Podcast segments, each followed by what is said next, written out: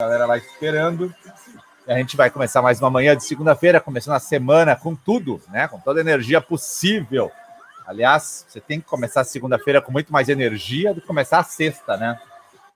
O pessoal acha que a sexta-feira é que é bom, né? Sextou. Não, segunda é melhor, pode acreditar. Se você tem metas, se você tem objetivos, se você está com muita vontade de vencer os seus projetos, é segunda-feira que você comemora, mais que a sexta-feira, né? Porque você levanta, você faz café, você prepara, você idealiza uma agenda da semana e aí você coloca ela em prática, executa ela. E isso é muito bom. Quanto mais cedo você acorda, mais você rende. Com certeza, mais você rende. Mas não adianta querer dormir tarde, hein? Essa é a grande dica.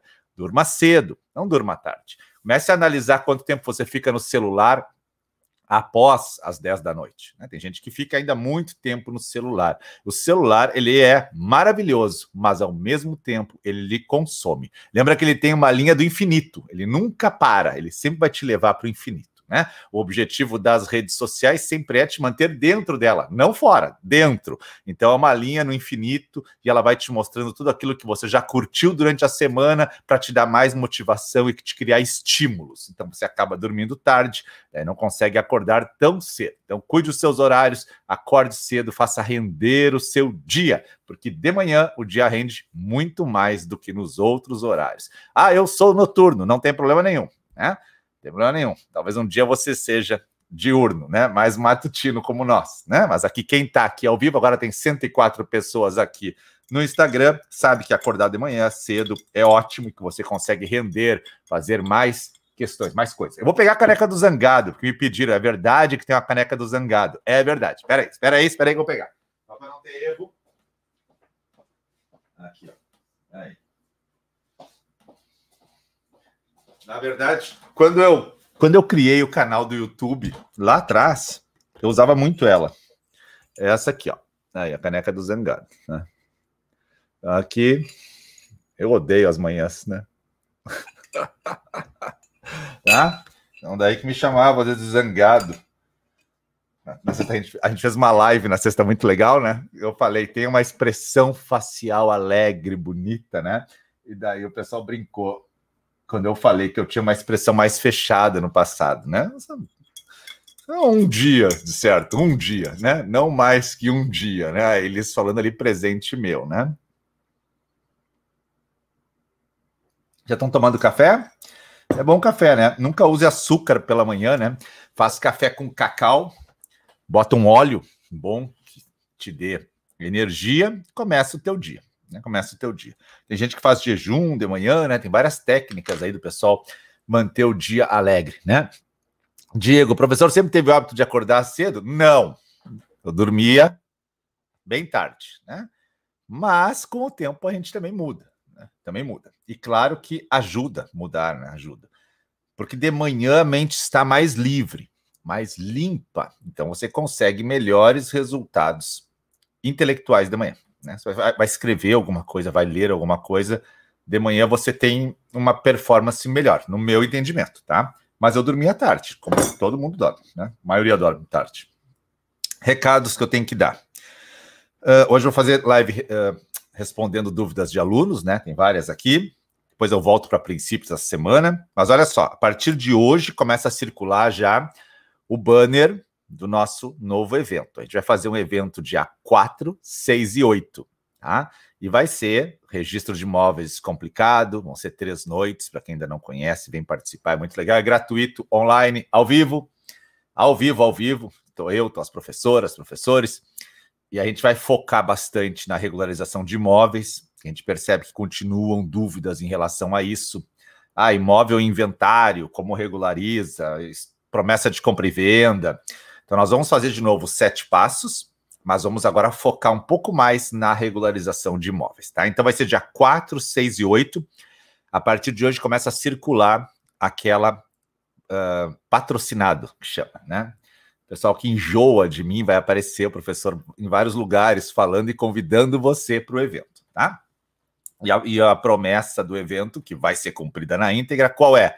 Participe do evento e aprenda, com certeza, a melhorar a sua performance na regularização de imóveis, né? Um evento voltado mais para advogados, para advogados, que é a nossa grande demanda hoje, para regularizar imóveis, tá? Então vão ser três noites ao vivo, quatro, seis e oito. Te inscreve. Depois, depois do evento, na outra semana, eu abro novas vagas para entrar no curso. Acho que é o último lançamento do ano. Acho, ainda não conversei com a equipe, porque em dezembro não se deve fazer lançamento, que já é final de ano, então acredito que seja o último lançamento nesse modelo. Tá? Outro recado: lives com alunos. Lives com. Atenção, você é meu aluno do RI Descomplicado. Quer fazer live comigo? Eu vou abrir vagas para as lives agora, a partir da outra semana. E é bem simples para você participar. Presta atenção. Você tem que me mandar um direct dizendo, professor, eu sou aluno, quero fazer live e eu tenho uma história para contar. Que história é essa? A história é o quanto o curso te ajudou em algum caso prático. Eu quero que você me mostre um caso prático. Diga, ó, eu tinha um divórcio, um uso capião, sei lá, um inventário, eu tinha uma retificação diária, não interessa aonde você trabalha, o que você faz, mas eu quero saber se o curso te ajudou.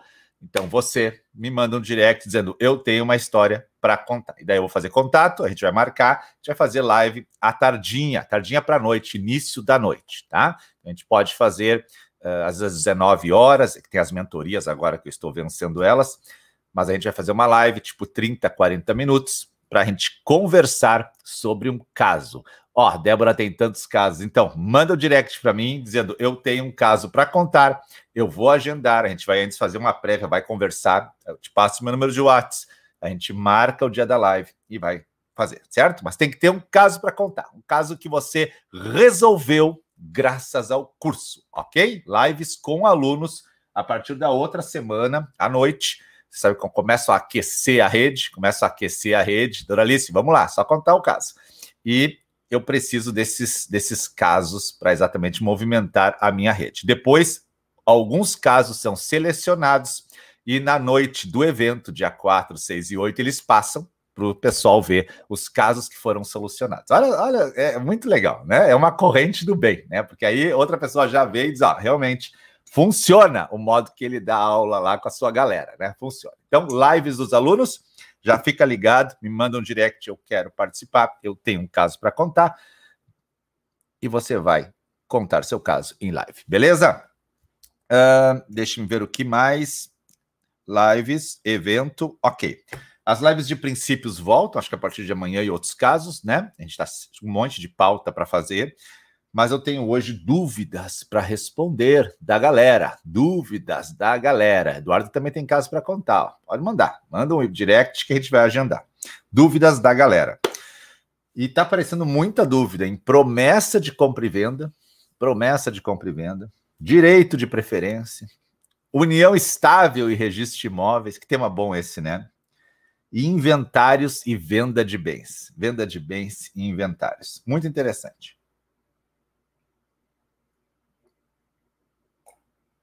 Pessoal do YouTube tá botando a cidade lá, ó, Salvador, Maragogipe.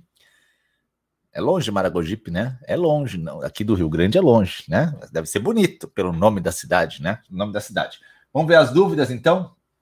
Deixa eu ver. Aqui tem uma. Olha lá.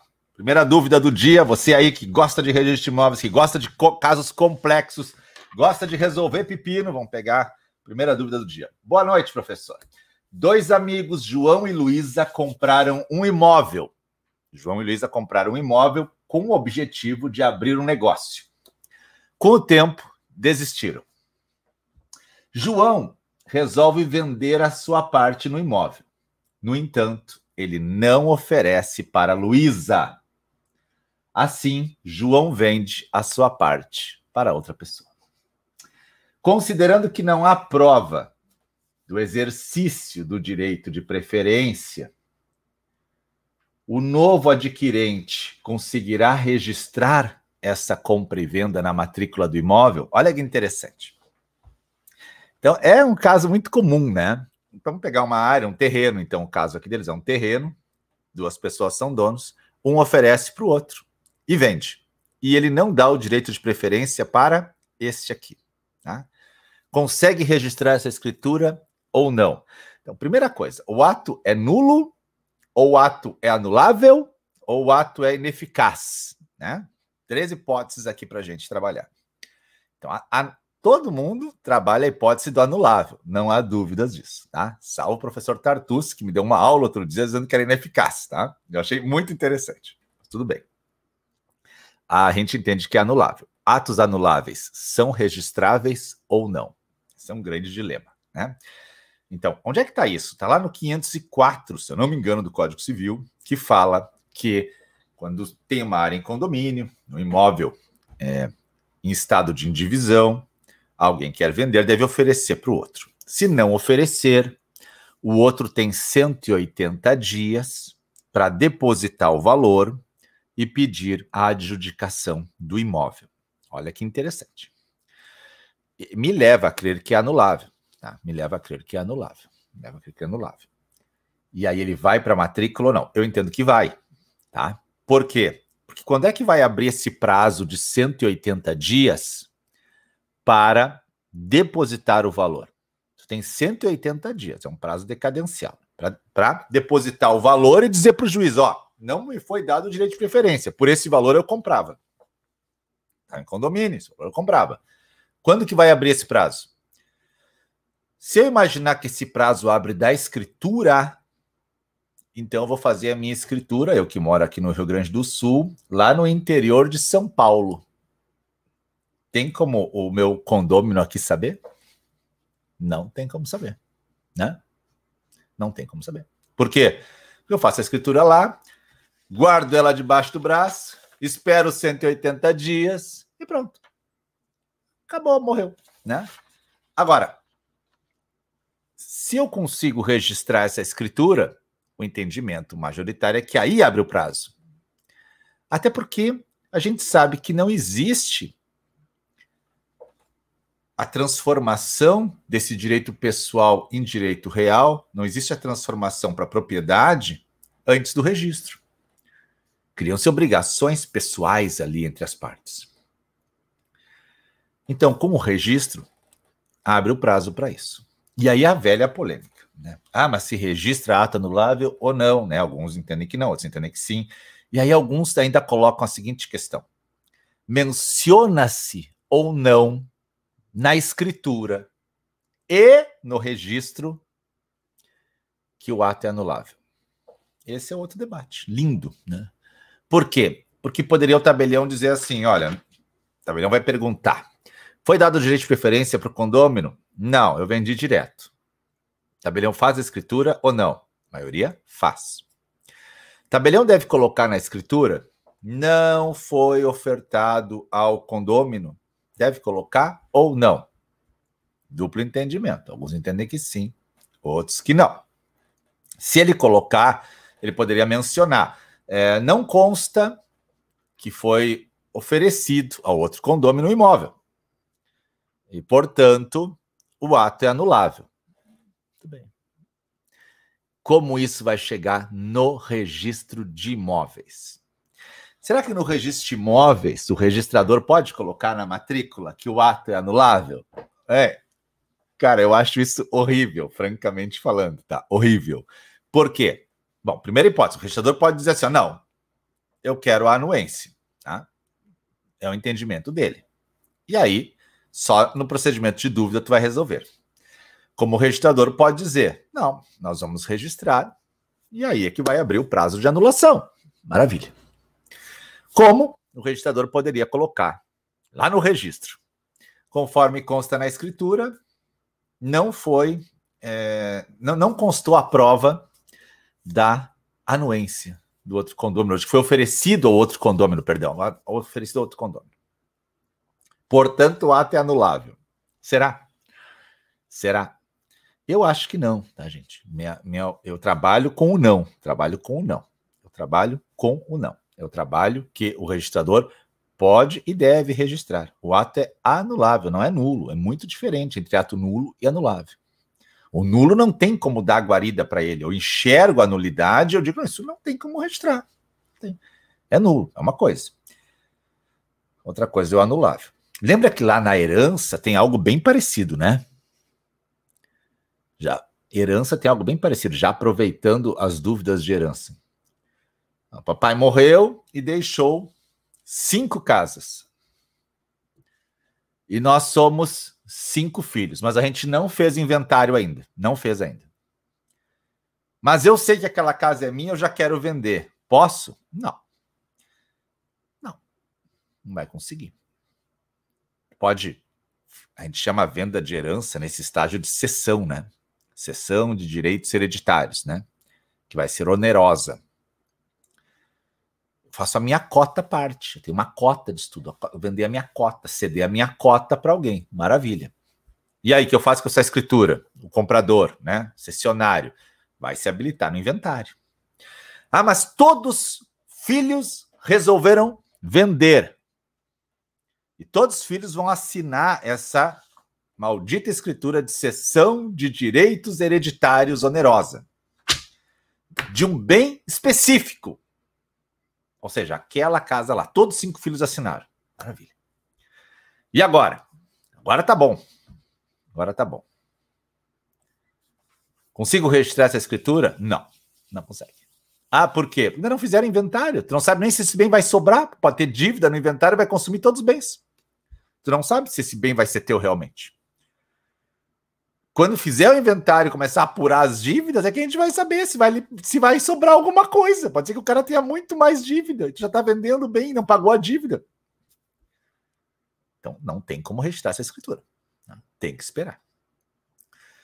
Agora, se, se, se os herdeiros resolvem vender uma cota e não oferece para um irmão, eu quero vender os meus 20% de herança, e não ofereço para o irmão,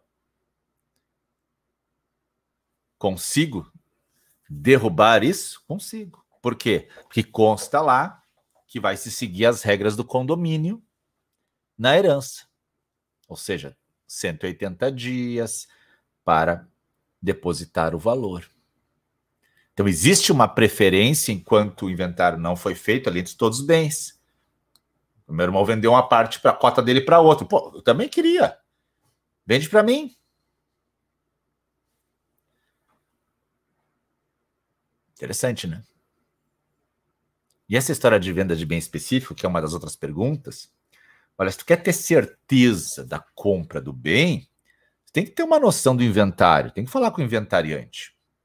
Não adianta comprar o bem por escritura pública, de cessão de direitos hereditários, né? E achar que vai dar tudo certo. A gente nunca tem essa certeza porque a gente não sabe tudo que vai ocorrer. O inventário ainda não acabou. Ah, então eu vou comprar com alvará judicial. Bem, me parece até melhor. Mas também tem que argumentar e provar. Né? Argumentar e provar. Então, sempre é algo detalhado. Por isso que não dá para, assim, fazer no grito. Tem que ter alguém que entende um pouco, né? E veja como isso é comum, né? Tem um mercado para o advogado, assim, fantástico, né? Trabalhar com essas questões patrimoniais de condomínio ou de compra de bens em inventário, que é a cessão de direitos. Mercado fantástico, mercado fantástico. Lembrando sempre, já falei em outra live isso, eu gosto de falar, que teve um caso em São Paulo que o pessoal fez a cessão de direitos hereditários de um bem específico. Então, todos os herdeiros assinaram, disseram, aquela casa nós estamos cedendo para ele. Todos os herdeiros assinaram, beleza. As esposas, companheiras assinaram, beleza. Tem que, tem que ter a vênia, né? Tem que ter, pelo amor de Deus. Pagou tributo, maravilha. E daí o cara não juntou a escritura. Não juntou a escritura no inventário. Não juntou. Não juntou. E o inventário seguiu, era inventário judicial. E saíram os quinhões, as partilhas no nome de todo mundo, e aquele bem saiu junto. Não juntaram a escritura, não juntaram, ficou em casa. E agora? Aí o cara depois está com a escritura na mão. É, por que, que não juntou? Que ninguém sabe, né? O cara tem a escritura. Eu tive esse caso aqui em Independência também. Mas o caso emblemático é de São Paulo, porque ele é citado no livro do Eduardo Sócrates. e o Conselho da Magistratura analisou. E aí, depois de registrada a partilha, o herói, vou te chamar de herói, né? O herói vai ao registro de imóveis e diz assim: eu tenho essa cessão de direitos hereditários onerosa. Só que ela não foi juntada no inventário. A primeira coisa que a gente tem que dizer para ele é parabéns, né? Parabéns, é um fantástico isso aí, né? E aí ele diz: eu quero registrar ela. E aí a questão é: poderia registrar a sessão depois de todas as partilhas registradas ou não? E aí, claro que o registrador, dentro do seu bom senso, deu a nota devolutiva. Claro, eu também daria, né? Eu também daria, né? Pá! E o cidadão pediu para suscitar dúvida. Olha que lindo. Bom dia, Dani Belim. Pediu para suscitar dúvida. Vai ao juiz corregedor, vai ao conselho da magistratura e qual é a decisão? Deve-se ler essa sessão de direitos hereditários onerosa, deve-se ler como uma compra e venda e permitir a entrada no registro. Olha que loucura, que legal isso, que legal, que legal isso. Veja, depois da partilha registrada, o cara aparece, o herói, né? Com aquela sessão que não levou. E deve-se ler ela como uma compra e venda. E tem um artigo do Código Civil na parte geral que fala que não deve se ater à literalidade do documento, mas sim, mas sim a essência dele. E qual é a essência? Qual é a essência de uma cessão de direitos hereditários onerosa? Qual é a essência dela? De um bem específico que todo mundo assinou. Ela tem uma essência de compra e venda. Ela tem uma essência de compra e venda, é claro. Só que ela não, não, não permite ainda o registro porque depende do inventário. Agora, feito o inventário, tudo organizado, tudo, todas as contas pagas em dia, todos os herdeiros recebem aquele cara com a sessão. Pode ele apresentar ou não? É muito interessante imaginar que ela vem ao registro. É claro que não dá, gente, nunca dá para você achar assim, ah, então vou levar lá minha sessão. Calma, né? Todo caso concreto depende de análise detalhada. O registro não é uma caixa de Pandora, Pandora, ou seja, um tendel, né? Não é. Você larga no balcão e pronto. Cada caso é um caso. Mas nesse caso abriu um precedente muito interessante. Porque se conseguiu registrar uma escritura de cessão de direitos hereditários onerosa, como se fosse uma compra e venda. É claro que é uma construção de um tema sensível que o registrador faz. Todo mundo que assistiu a live é, da origem da palavra gambiarra sabe o que, que eu estou falando, né? Uma construção de um tema sensível que se faz. Ou seja, você pega, analisa e constrói um raciocínio em cima disso. Para poder permitir a entrada dela na matrícula do imóvel. E aí a dúvida que vai ficar para todo mundo que é registrador agora, né? Que vai, vai lá na, na alma do cara, qual é o título que tu vai colocar no registro? Tu vai colocar compra e venda ou vai colocar sessão de direitos hereditários? Qual é o nome do título que tu vai colocar? Hein? Ou vai colocar sessão de direitos hereditários onerosa, mas eu li como compra e venda, né? Fica a reflexão para gente. Fica a reflexão para gente. Muito interessante essa leitura do conselho. Tá? Então, a Ludmila perguntou, a advogada, né, sobre a questão da preferência. A preferência permite, permite registro ou não? Entendo que sim. A ausência do direito de preferência vai permitir, tá? Mas nada impede que se anule. Agora, registrador gosta que anule registro? Não. Odeia. Odeia. É mais ou menos quando reformam uma sentença do juiz. Ele não gosta também porque a gente quer acertar, a gente não quer errar. Nenhum registrador gosta que venha uma ordem judicial dizendo: ah, esse registro está anulado. Nossa, isso dói na alma da gente, né? Eu acho que em 24 anos eu tive uma, né? Uma. Dói na alma, dói na alma. É muito, fica, puxa vida, né? Entendimento diverso. Como o juiz não gosta que reforme a sentença dele. Então o registrador sempre vai lutar pelo quê?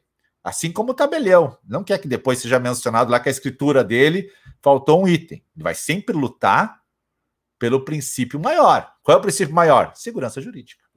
Lembra quando eu comecei a falar nas lives de princípios? O princípio maior é segurança jurídica. Ah, tem uma série de princípios, né? Inscrição, eh, legalidade, especialidade, trato sucessivo.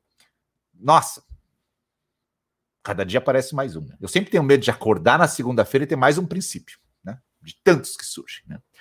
Esses dias algum herói conseguiu falar que existia o princípio da qualificação. Cara, a qualificação está dentro da legalidade, por favor. Não, vamos começar a apontar que tudo é princípio agora, né? E também não dá para ficar confundindo regra com princípio. Uma coisa é uma coisa, outra coisa é outra coisa, né?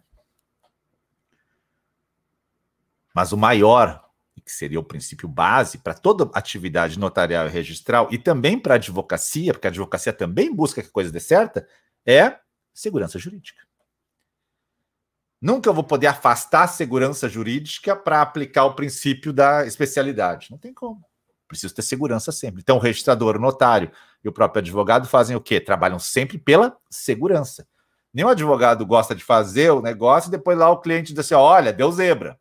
Claro que não, porque tu quer. Isso aí já está pronto, já foi. Assim como o registro e o notas. Por isso que às vezes se pede um pouco mais de elementos num ou no outro ato. Por quê? Porque a gente sabe que aqui tem um ponto frágil. Então, pega a assinatura, pega a assinatura, tá?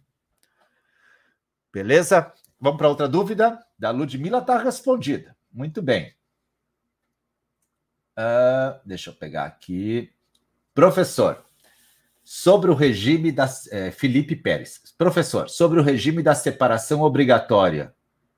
Separação obrigatória de bens. Lindo, né? Eu chamo ele a exemplo do que chama a Maria Berenice de castigo, né? Uma forma de sempre ensinar os alunos de maneira mais fácil, castigo. Professor, sobre o regime da separação obrigatória de bens e a existência concomitante de um pacto de separação total de bens. Possível? Claro, claro. Olha, há um tempo atrás não podia. Tá? A jurisprudência dizia assim, ó, se a separação obrigatória de bens ou seja, é um regime que a lei impõe a eles, que está lá no 1641, 1623, 1523, 1641, ela vai dizer assim: ah, estão em separação obrigatória de bens, os maiores de 70 anos, aqueles que precisam de autorização judicial para casar, e aqueles que não devem casar, mas casam. Quem é que não deve casar? Ah, divorciado não fez a partilha de bens. Pode casar? Pode, mas não deve. Ah, o viúvo que não fez o inventário e deu a parte dos filhos. Pode casar? Pode. Deve? Não deve. Se casar, casou. Então qual é o castigo? Separação obrigatória de bens. Mas essa questão de fazer um pacto de separação total de bens, no primeiro momento a jurisprudência lia como? Não. Se é obrigatória a separação, é obrigatória. E são diferentes as duas, né? São muito, muito diferentes. Até porque tem a súmula 377, que diz que depois de casado poderá haver a comunicação de bens, os adquiridos onerosamente. E exatamente mais tarde, a jurisprudência veio e disse assim: ó, não, peraí, nada impede que eles façam um pacto de separação total para afastar a súmula 377. Eles não querem também que comunique nada. Então, separação obrigatória de bens, faz o pacto da separação total de bens? Sim, tem enunciado sobre isso, tem enunciado da jornada de direito civil sobre isso. Eu só não me lembro de cabeça o enunciado, mas tem enunciado da jornada de direito civil que permite, que fala sobre isso. Né? Os enunciados são doutrina, sempre lembrando isso, tá? Então é possível? É possível, sim, não vejo problema algum, ok? Felipe Pérez, respondida. Vamos ver. Uh, tem umas perguntas são enormes, enormes, enormes, enormes. Eu tento matar todas, né? Milena, Milena, Milena. Vamos lá, Milena. Professor, no contrato de compromisso de compra e venda. Olha, esse, esse é um dos contratos mais lindos para a gente estudar, gente. Isso é mais lindo de todos, né? É, aliás, sempre vai surgir alguém que vai nos dizer que existe diferença entre o compromisso e a promessa. Tá? Sempre vai ter isso. E quem vai defender, e também vai ter quem vai defender que não existe diferença. Né? Mas vamos lá. No contrato de compromisso de compra e venda, lote em nome da construtora que vendeu parcelado para Beleza. Quitado. A vende para B Porém, a matrícula segue em nome da construtora. Quando B quer realizar a escritura, descobre que tem uma indisponibilidade de bem, do bem. bem. Chega lá na matrícula, está indisponível. Normal. Quem não vai agora para o cartório de manhã vai estar tá cheio de indisponibilidade, hein? Vai ligar o sistema, bem, bem, bem, bem, bem. É isso aí, né? Ok. Agora, B procura A e quer o dinheiro de volta. Porque não conseguiu fazer a escritura e registro. Aqui tem uma falha. Escritura pode fazer. Aqui tem uma falha. Escritura pode fazer. Provimento do CNJ permite fazer a escritura, não permite o registro, tá? Tem uma falha. Detalhe: foi realizado um contrato bem ruim, sem nenhuma cláusula específica, apenas para o valor para passar a escritura. Esse contrato bem ruim provavelmente é um contrato de livraria, que o cara entrou naquela livraria, com todo carinho pelas livrarias, que eu amo, e disse: tem algum modelo de contrato? Ele disse, ah, lá tem uma prateleira lá que tem os modelos. O cara foi lá e escolheu um. Tá? Ou ele botou no Google, contrato de promessa de compra e venda, né? E botou no Google e pensou: não preciso de advogado, tenho o Google, Google, né? Hoje tem gente que não vai nem a médico mais. O cara diz: dor de garganta não passa água, Google, para ver o que ele manda tomar. Então tá assim a situação. Por isso que Deus, cara, depois, quando precisam do médico, é muito pior. Né? E quando precisam do advogado, é muito pior. Por quê? Porque o contrato não está bem redigido. Então, na verdade, o que a pessoa fez? Fez um contratinho ruim e foi para o mundo. Contrato ruim sempre vai dar problema. É como, né, se existisse uma escritura ruim, um registro ruim, um remédio ruim, sempre vai dar problema. Então, quando chega para a gente arrumar, é bem mais delicado. A gente tem que ir para as normas gerais, porque as normas específicas do contrato não nos ajudam. Produção, tem sol aqui. Tem produção aí hoje? Tem sol aqui já batendo na minha face. Né? Então, indisponibilidade pode fazer escritura? Pode só não consegue registrar ela. Uh, problemas disso. Pega o contrato e entra para pedir o valor de volta. Não há problema algum, né? Só vai ter que brigar. O contrato é ruim, o juiz que lute, o advogado que lute, todo mundo que lute, tá? Quando o contrato é bom, fica bem mais fácil de você lutar. Quando o contrato é ruim, é como se você não tivesse armas, né? Imagina que você vai lutar para anular um negócio jurídico e você tem uma arma, né? Uma espada. Ou você vai tentar anular o negócio jurídico e você tem um canivete, né? Qual que você vai ter que lutar mais? Com o canivete, tá? Então, contratos ruins dão nisso, né? Então, pessoal, quer trabalhar na área de imóveis? Faz contrato bom. Ah, como é que eu vou fazer um contrato bom? A faculdade ensina a fazer contrato bom? Nem sempre. Tá?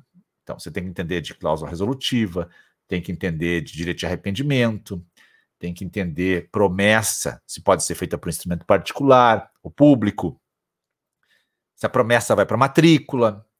Tudo isso é bom você entender. Quem está chegando agora no direito imobiliário e está vendo assim, o mercado está super aquecido, os negócios não param, basta a gente ver pela movimentação nos tabelionatos e nos registros, os, o mercado está aquecido na parte imobiliária, é ainda a grande fatia nobre do mercado. Ah, eu faço família. Tem partilha de bens, não tem? Então tem direito imobiliário. Ah, eu faço sucessões. Tem inventário, não tem? Então tem imobiliário. Ah, eu faço previdenciário. É, mas vai cair alguma coisa, algum imóvel tu vai ter que ir lá dar uma olhada, ou, daqui a pouco buscar uma penhora. Então, estudem essa parte que é muito importante, né? A parte de direito imobiliário ajuda a todos. Um contrato bem redigido sempre é melhor. Eu vejo muitas dúvidas chegando aqui de problemas que poderiam se resolver com um simples bate-papo com um advogado. O pessoal não quer gastar com advogado porque acha caro. Mas é barato fazer aquela aquela cachaçada do final de semana, né? É isso aí, né? Então, pense o que é caro e o que é barato, tá? O que é caro e o que é barato. Pense, né? Vamos nessa. Uh, ok, ok, ok. Deixa eu ver se eu consigo. Cara, tem umas perguntas enormes aqui. Professor, Boa noite. Nossos pais são falecidos e somos em cinco herdeiros. Nosso pai teve uma nova companheira e não se casou. Deixou uma casa e um carro em nome dela. Temos direitos nesses bens? Depende, né? Depende. Estou vendo aqui, é, né? Claro que pode ter, né? Agora, ela trabalhava? Ela, ela tinha renda? Ela tinha bens particulares?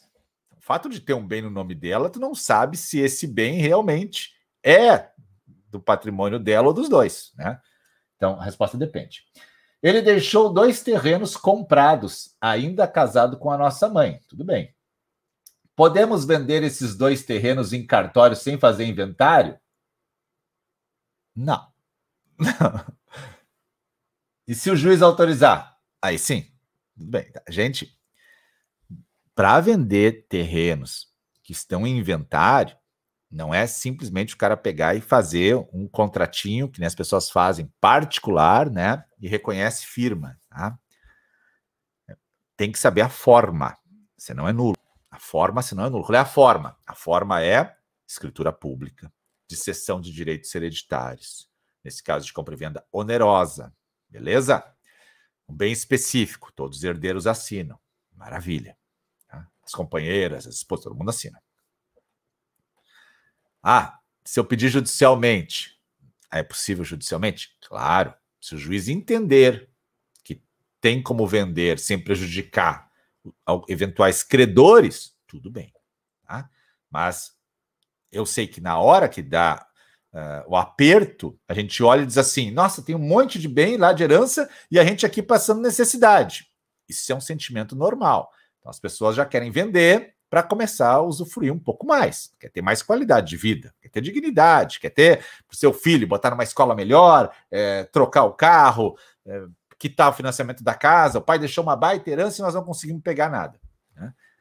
Por isso que hoje se fala muito, muito em planejamento sucessório. Muito. Né? É claro que ninguém quer planejar a morte, né? Ninguém, né? Ninguém acha. Vai chegar para o teu pai e dizer, pai, vamos planejar a sucessão?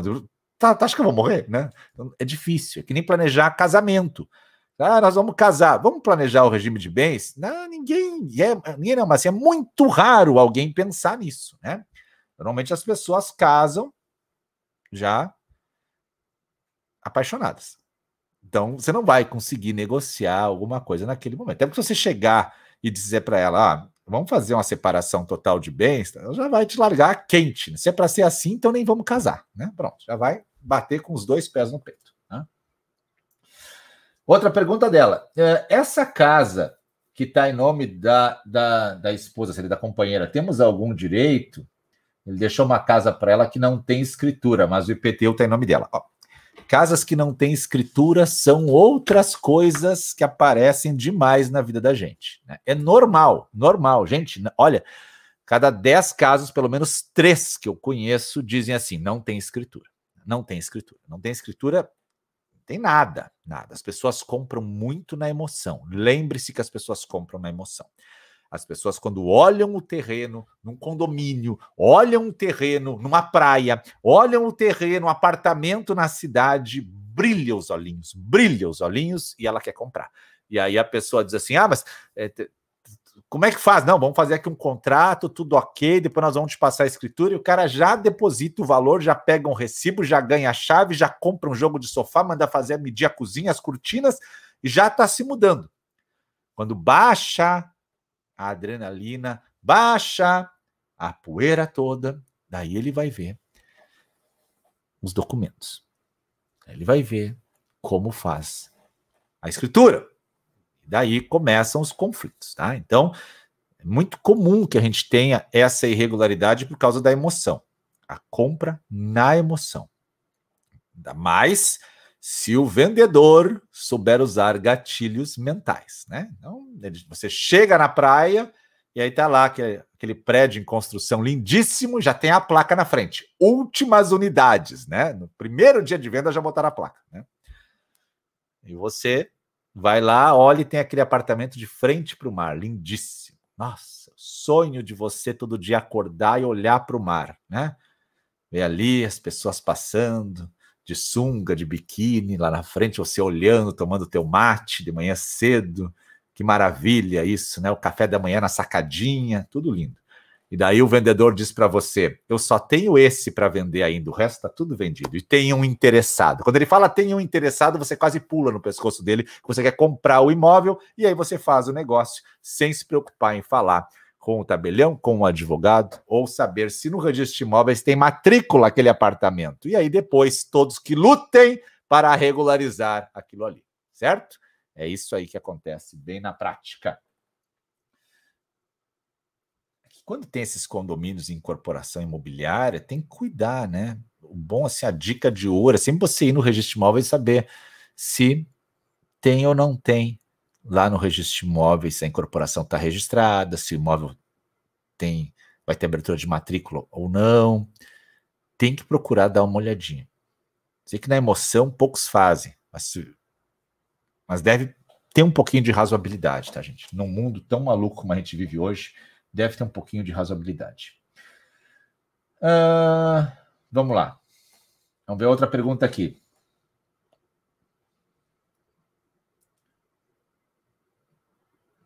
Vamos ver outra pergunta. Tem umas que eu olho realmente, não, não, não sei por onde começar a responder a pergunta. Meus amigos. Aqui. Maria Ângela Camini. Tá aí a Maria Ângela? Tá aí a Maria Ângela? Bom dia, professor. Durante o boom imobiliário, era comum adquirentes financiarem a compra do imóvel com documentos de solteiro, escondendo a união estável ou casamento. O que é boom imobiliário? Boom imobiliário. Boom imobiliário é quando tem grana na praça que o sistema financeiro joga. Os bancos jogam grana para compra e venda de imóveis. Isso ocorre de várias formas. Sai alguma notícia assim: Caixa vai financiar imóveis até 90% do valor. Né? Bancos privados baixam a taxa do financiamento imobiliário. O que está acontecendo nesse momento? O sistema financeiro, seja ele de habitação ou imobiliário, SFH, SFI, o sistema financeiro ele vai jogar grana no mercado. Tá? Por quê? Porque ele quer incentivar a construção. Quando joga grana no mercado, ocorre um fenômeno na economia. Claro, claro. Por quê? Porque a economia se agita, se agita.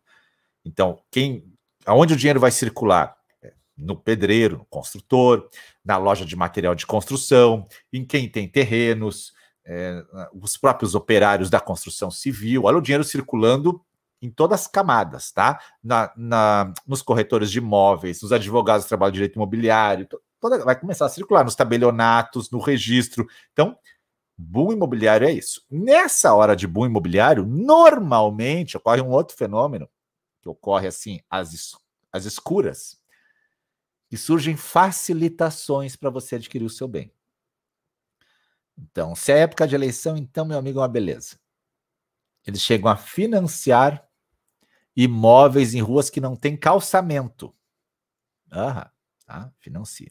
Depois da eleição, param esses financiamentos. Eu mesmo já tive, vi, já vi vários assim, né?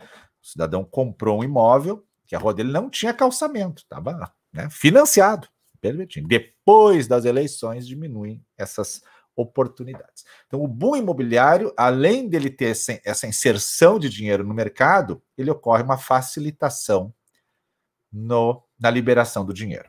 Se você pegar o que aconteceu lá no sistema americano, tem livros lindos disso, explicando né, para gente que mora aqui do outro lado. Então ali fala que muitas vezes o cara tinha dívidas, estava tipo no protesto, né? E os bancos assim mesmo liberavam para o cara por entender que não havia risco. O cara estava protestado, mas não, mas não há tão risco assim, pode liberar, né? E que os caras faziam lá? Lá os caras faziam, ó, deixa eu, tô lá, minha casa, né? Casa vale quanto? A casa vale meio milhão. Beleza. O banco diz assim: olha, a tua casa dá para a gente melhorar essa avaliação, né? Melhorar. Porque tu não pega um milhão, né? Um milhão, já dá uma ajeitada na casa e arruma a tua vida. Você, Nossa, vou pegar um milhão, né? ele devia um pouco da casa, ele já quita a casa e sobra lá para ele uns 700 mil, né? Ficou ah, feliz da vida. E aí, claro, é lancha, é jet ski, é carro do ano, é toda aquela loucura, né? Daí, depois, o sistema financeiro, que aí a gente chama de bolha, vem e diz assim: tu não quer pegar mais um pouco? Pegar mais um pouco e dar em hipoteca de segundo grau? As hipotecas admitem graus, né? Diferente da alienação fiduciária. Tu não, né? pega mais um pega mais, pega mais meio milhão para ti não. Teu, teu perfil é bom, né? Tu tem, é um homem correto, uma família correta. Pega mais meio milhão, tu vai conseguir. Mais meio milhão, hipoteca de novo. Até que chegou um ponto que os caras se endividaram, não conseguiam pagar. Aí, ah, vamos executar os bens, né? Quanto é a dívida do cara? Um milhão e meio. Quanto vale o bem? 450 mil. Deu a bolha. Deu a bolha. E aí? Aí a galera abandona as casas. Já. Leva, leva a casa e eu tô fora da dívida, tá? Isso é a chamada bolha. Então a pergunta dela começa assim: Professor, durante o boom imobiliário, era comum adquirentes, né? Então já sabe o que é boom agora financiarem a compra do imóvel com documento de solteiro, escondendo que eram casados ou estavam em união estável. É impressionante isso aí, tá? Uma informação para mim assim. Não sei como passava pela análise do banco e também na escritura e no registro. É, aí eu já não consigo acreditar, porque o tabelião e o registrador deixar passar isso é muito difícil. Mas olha, é muito difícil. Mas eu sei de casos que uh, o tabelião pede uma certidão atualizada de, de nascimento para ver se o cara é casado ou não. E aí o cara diz assim: tá querendo onerar, tá querendo deixar mais cara a escritura. E aí ele traz aquela certidão amarela dele, antiga, de, de que não consta casamento, solteirinho. Você é solteiro. E muitas vezes, até no sistema financeiro, ele consegue apresentar isso. E o tabelião, por segurança, ele pede: eu quero uma certidão atualizada de nascimento para ver se o senhor é casado, porque vai constar casado. Né? E daí a parte reclama no juiz, reclama no tribunal, que está querendo onerar, que é né, uma máfia, né? Então tá. Daí vem a, a autorização para fazer a escritura com base na declaração do cara de que ele é solteiro, porque ele está de boa fé. Maravilha. Então eu enxergo o que você está falando, tá? Eu enxergo o que está falando. Posto, ok, então o cara fez, eh, financiou escritura e registro como solteiro. Parabéns, né? Posteriormente, o mutuário resolvia vender e quitar, vender e quitar o saldo devedor. Maravilha. Na hora do registro, cai em exigência, porque o vendedor consta como solteiro no financiamento e agora apareceu o casamento ou a união estável. O registrador pede retificação da escritura de financiamento em relação ao Estado Civil. Pergunto, precisa ou não? Tô, vi que existem casos que foi de ofício a retificação e outro pediu retificação, inclusive junto ao banco, alegando falsidade ideológica. Não existe crime perfeito. Tá?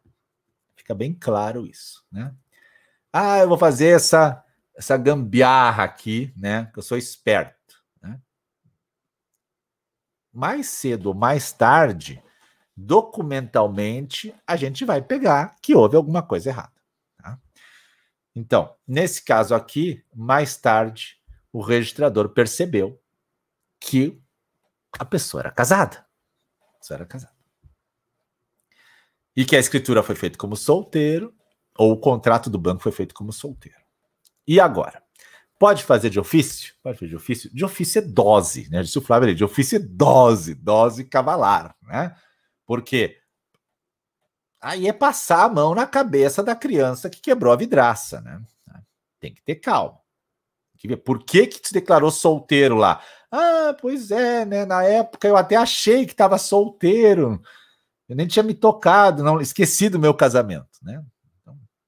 Claro que existiu algum momento má fé, né? Então, deve fazer a retificação do título, ao meu ver, tá? Do título. Porque fica difícil tu deixar a escritura como solteiro e eu retificar aqui no registro como casado. Já na época o cara era casado.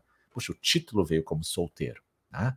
Então, acho, acho, bem delicado. Claro que cada caso é um caso, eu não estou vendo documentos nenhum, né? Tem efeitos, tem efeitos, né? Compra e venda, sempre tem efeitos de imóvel, financiamento, até porque quando faz o financiamento, normalmente o banco mede a capacidade financeira do casal. E tem até um seguro chamado seguro prestamista, se eu não me engano, que o banco faz. Se morre ele, que está tantos por cento. Se morre ela, que está tantos por cento. Então aí nós temos que seguro prestamista nós temos nesse caso?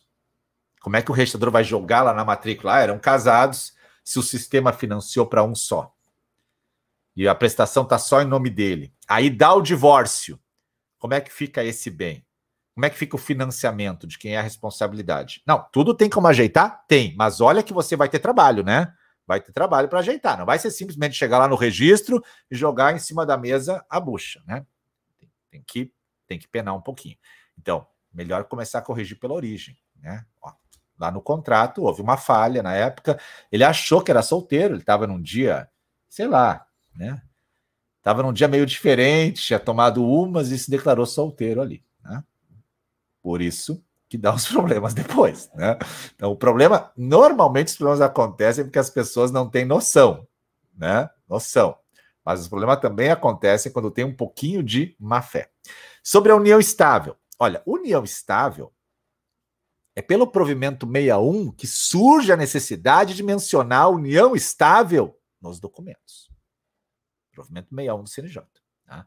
Ali surge a necessidade. Ele estava meio chateado com a esposa, né, Rabiana? Tava meio de cara. Ah, hoje eu tô solteiro. Hoje eu tô tirar essa aliança. Que... Hoje eu tô livre, né? Isso aí. Foi no banco, tô solteiro, né? Como se as coisas simplesmente mudassem do nada, né? Ele viu na TV que existe o divórcio impositivo, abriu a janela e gritou: tô solteiro, né? Ele declarou né? O divórcio impositivo é declaratório. Ele abriu a janela, deu um grito, entendeu que tinha declarado ao mundo que estava livre agora, né? Tomou um garrafão de sangue de boi. Isso aí. A união estável, ela surge a necessidade de ir para a matrícula com o provimento 61. 61. Agora, documento de união estável tem o mesmo valor de uma certidão de casamento? Não, não. Salvo se a união estável ela veio judicial, tá? A escritura não constitui a união estável, a escritura prova a união estável. Então, essa averbação de união estável na matrícula, ela tem o mesmo efeito de uma averbação de casamento? Não, mas é parecido. É, mas é uma averbação notícia. Olha, foi apresentada uma escritura de união estável. Sangue de boi, a metade não entendeu. Sangue de boi é um garrafão de vinho que tem aqui no Rio Grande do Sul. Né? Um, um vinho é, bom, bom, para quem está começando é bom, né? Sempre digo, o cara que começa a tomar vinho começa com sangue de boi e não acha ruim. Depois, uma certa idade, é que ele não aguenta mais. Mas é um vinho muito comum. O Roger me alertou ali que eu falei sangue de boi, metade não entendeu. É um vinho vendido aqui nos, nos mercados gaúchos, ok? que é um vinho histórico, né? Histórico, histórico. Quem não tomou sangue de boi não tem história nessa vida, né? Fica a lembrança disso aí. União estável entra na matrícula como notícia. Não quer dizer que, que estejam em união estável, tá? Ela é uma notícia. Porque eu posso fazer escritura de união estável nesse tabelionato, posso fazer lá no outro, posso fazer lá no outro. Posso nem desconstituir a minha e já fazer outra. Tranquilo. Ah, mas eu levo para registrar no livro E. A galera tá dizendo que dá dor de cabeça. Leva para registrar no livro E. Tudo bem. O livro E também não constitui a união estável. Tá? Não constitui ela. E apenas assim torna, que é o provimento 37 do CNJ, né? torna mais próximo da vida real a união estável. Até porque ele vai anotado no nascimento, ó, o boneco está em união estável. Tá? Então, é interessante eu entender que a união estável, ela não é igual a casamento, né, gente? Ah, mas os efeitos são parecidos. Muito, muito, tá? Mas tem coisas que não, né? Se ela fosse igual a casamento, igual, igual, igual, a Constituição não precisava dizer, né? Que lei autorizará a conversão da união estável em casamento. E se eu chegar lá no registro civil e disser, eu quero converter a minha união estável em casamento, beleza, vamos encaminhar. Agora, se eu chegar lá amanhã com a Elice, se é lá no registro, viu? Nós estamos casados aí há 20 anos, a gente agora quer converter numa união estável. A gente também, né? Assim que tá convertida, né? Uma coisa diferente, a gente está pensando. Eu consigo converter o casamento em união estável? Não! Porque a lei leva para lá, não para cá. Não é uma estrada de mão dupla. Ela só vai, só vai, entendeu? Só vai. Eu consigo converter a união estável em casamento, mas não consigo trazer de volta.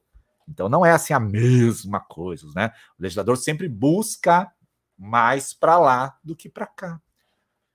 Presunção de paternidade. Ah, claro, no casamento tem. Na união estável tem que remar, tem que remar, né? tem que remar.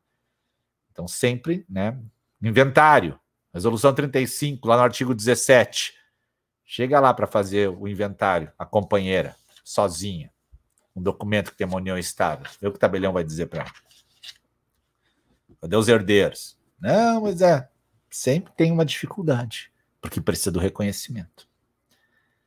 Então, essa questão de botar união estável na matrícula, ela é mais recente. Antigamente não se botava nada. Eu sempre conto aquela história que eu já tive casos no balcão que o cara declarou: ah, eu sou solteiro, né? Isso antes do provimento 61, na escritura e veio vender. E vendeu, e veio para o registro. Eu olhei para ele e disse: Mas, cara, tu não é casado, né? Eu conheço a tua mulher, tem filhos. Ah, união estável. E em casa sou eu que assino tudo. Aí. Um provimento 61 não deixa mais tem que declarar. E esse caso foi legal, porque foi bem na troca do provimento. O cara tinha a escritura em casa há uns dias, como solteiro, e vendeu um terreno, terreno considerável. E veio para mim, já tinha o provimento. Aí já vale agora a dica de ouro. Princípio do registro de imóveis. O tempo rege o ato. O tempo rege o ato. Quando eu chego no registro, a lei em vigor é que rege aquela matéria. Quando ele chegou no registro, o provimento 61 já estava em vigor. E dizia o quê? O solteiro deve declarar se está em união estável ou não. E o cara tinha a escritura feitinha, solteirinho, há mais dias. Quando ele fez a escritura, não tinha provimento 61. Quando ele chegou no registro, tinha o provimento 61. O tempo rege o ato. Eu tô lá e pergunto: o senhor é solteiro na escritura? Sim, mas eu conheço, hein? Tua mulher, teus filhos.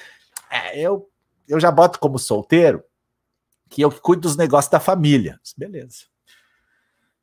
Mas eu preciso que tu me declare que você não tem união estável. Só isso. Ah, mas nunca precisou. É, mas agora precisa. Então tu declara, eu vou fazer aqui, se quer a declaração, a gente já faz. Não, não vou declarar. Por que não? Não, porque depois pode dar um problema, ela não consegue a aposentadoria lá, se eu morrer, né? Benefício, sei lá. Não, benefício. Ah, agora deu problema. Quer dizer, a gente sempre quer o melhor de todos os cantos, né? Então eu não quero estar em união estável, não quero declarar isso para o mundo, mas eu quero que depois que eu morrer ela declare que eu estava em união estável para ganhar o benefício. Ganhei um amigo nesse dia, sim, ganhei vários amigos. Podemos sair do título para recusa do registro. Isso é um assunto delicado, Eduardo. Muito delicado, mega delicado. Em alguns casos, entendo que sim. Daí ele ficou louco. Mas depois ela voltou no cartório, ela veio. Ela veio lá. Ela entrou no cartório, ela me olhou assim no olho e disse: O meu passe está valorizado. Olha, olha o que ela disse que legal. O meu passe está valorizado. É isso aí que ela disse. Por quê? Porque ela agora tinha que estar tá junto. Eu orientei eles. Então, de certa forma, a união estável para constar quando o cara é solteiro, em escrituras e registros, ela vem mais tarde. Mais tarde. E veio como forma de solucionar. Por quê? Porque o STJ começou a decidir que, em alguns casos, a ausência da vênia, da anuência da companheira poderia anular o negócio jurídico. Tem decisão disso. E aí ficava, poxa, mas daí como é que eu estou comprando? Como é que eu vou saber que o cara está em união estável ou não? Exatamente. Então, melhor pegar a anuência quando está em união estável. Rodolfo, querido, registrador pode obrigar a regularizar a união estável no livro 3? Cara, tem uma tese longa disso aí, tá? Mas vamos lá. livro 3, nos códigos de normas, agora está constando que se a união estável tem regime de bens diverso do regime legal, então ele será registrado no livro 3, a exemplo do pacto antinupcial no casamento, tá? Essa é a questão. Agora, se chegar um instrumento particular de união estável em comunhão universal, você joga no livro 3 ou não? Né? Eduardo, como é que tá fazendo em Caxias? É interessante, né? Porque, ah, para o casamento eu preciso pacto por escritura pública. E para a união estável, que o código não diz nada. Né? E a gente sabe que união estável é baseada numa regra, que é a informalidade. Tem uma aula de união estável que eu dou sobre isso, né? Só nessa parte, né? Eu fico alucinado, né? Tipo, mais de meia hora nisso. Eduardo, analogia ao pacto. Esse é um entendimento. E tem outro entendimento que diz não. Instrumento particular serve. Tem os dois entendimentos aqui dentro do Rio Grande do Sul, para ter uma ideia. Imagina no país. Né? Entendimento na Bahia também é diferente, a Yasmin me falou esses dias. Então, União estável por comunhão universal, instrumento particular, pode? Teoricamente, né? Pode. Mas consigo registrar no livro 3? Depende. Tá? Depende. Isso aí. Perfeito, Eduardo. Quando se exige pactos de um livro 3. É muito delicado a matéria. Dá para a gente fazer uma live só de fazer uma live de união estável daqui a alguns dias, tá? Fazer uma live de união estável daqui a alguns dias. Vou chamar a prof. Tatiane para fazer a live de união estável ver se ela pode nessa quinta. Vamos começar a entrar nos pontos mais polêmicos. 7 horas 41 minutos, tem 224 pessoas aqui, queridos e amados. O tio vai começar a malhar de manhã agora, voltou para academia, tá? Então eu vou malhar, vou tirar essa roupa do professor, vou malhar, que depois eu tenho que trabalhar. É segunda-feira. Lá no YouTube tem 56, eu vou lá dar um abraço neles. Amanhã voltamos com força máxima e com vocês. Beijos no coração. Tchau, tchau. Até amanhã, galera do Insta. Muito bem. Estamos no YouTube.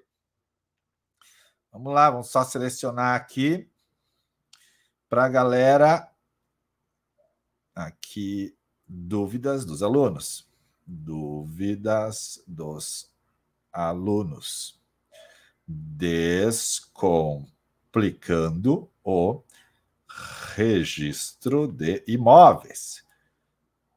Deu 600 pessoas passaram nessa live aí, né? No final ele me dá um extrato, né, de quantas pessoas passaram. Galera do YouTube, vamos lá, vamos começar então a dar bom dia para o pessoal aqui. A Raquel é a primeira sempre, né? Raquel, Américo, a Vanessa. Bom, espero que tenham gostado da live, espero que tenham, né? Mandem dúvidas, como eu falei lá no começo. Quer participar da live? Quer participar? Ó. Opa, quer participar? Você é meu aluno? Só me diz, eu resolvi um caso graças ao curso. E aí nós vamos fazer as lives à tardinha, né? Galera aí, ó, bom dia, bom dia, bom dia. Camaçari na Bahia, olha só que legal. Camaçari, Camaçari não era onde estava Ford? É, né? Onde estava Ford Camaçari, né? Se eu tiver errado, me corrija, por favor.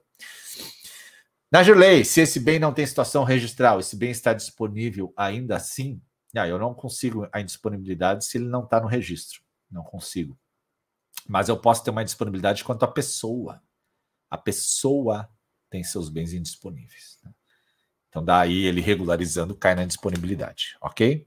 Maravilha, pessoal aqui do YouTube, muito. Ah, tem mais aqui embaixo, olha só, passou aqui, eu não tinha visto. Uma família com oito irmãos herdou um imóvel, pretende vender esse inventário, não pode ser vendido, tá entrando... pode vender, só tem que fazer inventário igual depois, tá? Pode vender por cessão de direitos hereditários. Sessão e depois usa o capião, já passando para os herdeiros, somados anos do pai. Pode somar, pode somar, tá? Tem uma uso capião só que não soma, que é aquela específica para fins de moradia, né? Mas a todas as outras podem somar o tempo do pai, tá? Professor, sobre obrigação de averbação de construção, posso assinar a dispensa da CNDS, imóvel com mais de 25 anos em fase de demolição? Então, não tem como dispensar essa CND aí assim. Eu, quem dispensa é o próprio a própria Receita Federal que vai dispensar ela. Você não vai conseguir assinar essa dispensa, por exemplo, em cartório, uma declaração, né? Salvo quando o imóvel é, na construção, os imóveis abaixo de 70 metros quadrados têm uma isenção legal, né? Está lá na 8212. Mas fora isso, você precisa passar lá. Agora, se já tem 25 anos, já é, não existe mais o direito da cobrança do tributo. Então, você vai lá, apresenta que esse imóvel é, foi edificado há tantos anos e pronto. Agora, observe uma coisa: na demolição também tem CND. Né? Tem, tem CND na construção e na demolição, tá? Porque alguém vai ter que demolir, vai ter mão de obra trabalhando, então vai ter CND, tá? Então pode escapar da primeira, mas da segunda vai ser difícil de escapar. Vai lá na Receita Federal e conversa com o auditor que ele vai te orientar isso aí. Bom dia do Rio de Janeiro. Américo, primeira viúva meira, quatro filhos. Fez registro de imóveis partilhar o único imóvel. Segunda viúva falece, sem inventário. Três irmãos não querem essa preferência. Irmã venderia. É, é, isso aí, ó. Os casos complexos da vida, né, Américo? Quando não faz inventário, já se junta com outra e aí tem novos filhos. Depois a galera tem que lutar para ver quanto ficou para cada um. É. Prédios já consolidados e sem incorporado avançado e nada. Não entendi. Hélio, bom dia, Hélio. Tudo bom, meu querido? Américo, 100% do mesmo. É isso aí. Quando dá o bom imobiliário, só vai, né? Financiam tudo, né? E o cara se enforca ainda mais. Solteira, me engana que eu gosto. É, cara diz que é solteiro, depois que ela se enroscou com ele, tinha três filhos e duas ex-mulheres, né? E aí já foi. Por suas palavras iniciais, possíveis dívidas do decujos e a crescer parecer filho natural. Aí, ó, esse tema discussão no Crescido Ceará. Legal. Meu abraço à galera do Crescido Ceará, então. Genial. Qual a razão de não ter feito igual união estável e casamento? É assim, vai ter um monte de efeito igual, tá? Mas sempre vai ter uma diferencinha, não adianta, né? É, os efeitos sucessórios são os mesmos, né? Regime de bens também, mas assim, no casamento tu tem uma oficialidade maior. Mas pegando dois casos, então. Presunção de paternidade ela está grávida, ele morre. Ela nasce o filho. Ela vai registrar, apresenta a certidão que ela era casada, consegue registrar em nome do pai. União estável. Se ela não tem nenhum documento, vai ficar difícil ela conseguir dizer quem é o pai. Difícil. E tendo a escritura de união estável, ainda assim existem algumas dificuldades dependendo do caso concreto. Ainda mais se é um instrumento particular de união estável. Tá? Então, a presunção de paternidade é uma. Inventário extrajudicial ela vai fazer inventário, chega com a certidão de casamento. Fazer inventário do meu marido. Beleza. Agora, a união estável. Ela chega, ela estava união estável. Prova isso. Ah, os filhos. Ah, os filhos são do primeiro casamento, eles não gostam de mim. Já complicou, né?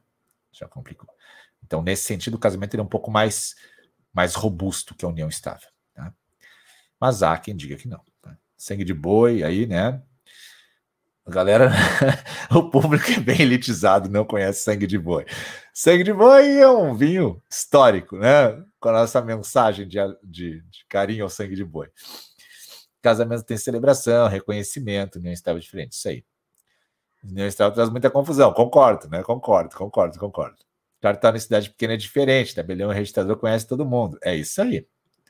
Bem mais fácil, né? Jandira, doutora Dalma, Regina, Olha aí. Uma pessoa em união estável anterior sem desfazer pode fazer outra? Então, o certo seria desfazer a primeira, né? E fazer a segunda. Mas na prática a gente sabe o que acontece. Cara já faz a segunda, já faz a terceira, não fez a primeira. No casamento não consegue acontecer isso. Quando Salomão diz a hora, parece rádio do interior. É, parece um programa de rádio às vezes, né? O pessoal brinca isso, né? era e foi embora a Ford, viu? Falei que eu sabia onde é que era, né? Fala mais sobre casos antigos que as pessoas casavam no religioso somente. Amanhã, vou botar aqui então, amanhã. Casamento religioso. Religioso, tá? Amanhã eu vou falar. Sempre aprendendo, legal. Gratidão, beleza. Show. Se você é meu aluno, então fica ligado aí que eu vou abrir lives com alunos em breve. Basta você mandar uma mensagem para mim dizendo: o curso me ajudou em tal caso. Eu quero que você conte o caso para mim ao vivo. Lives que eu vou fazer a partir da semana que vem. Falou? Galera do YouTube, meu abraço, meu carinho. Fiquem bem, fiquem com Deus. Até amanhã. Tchau, tchau.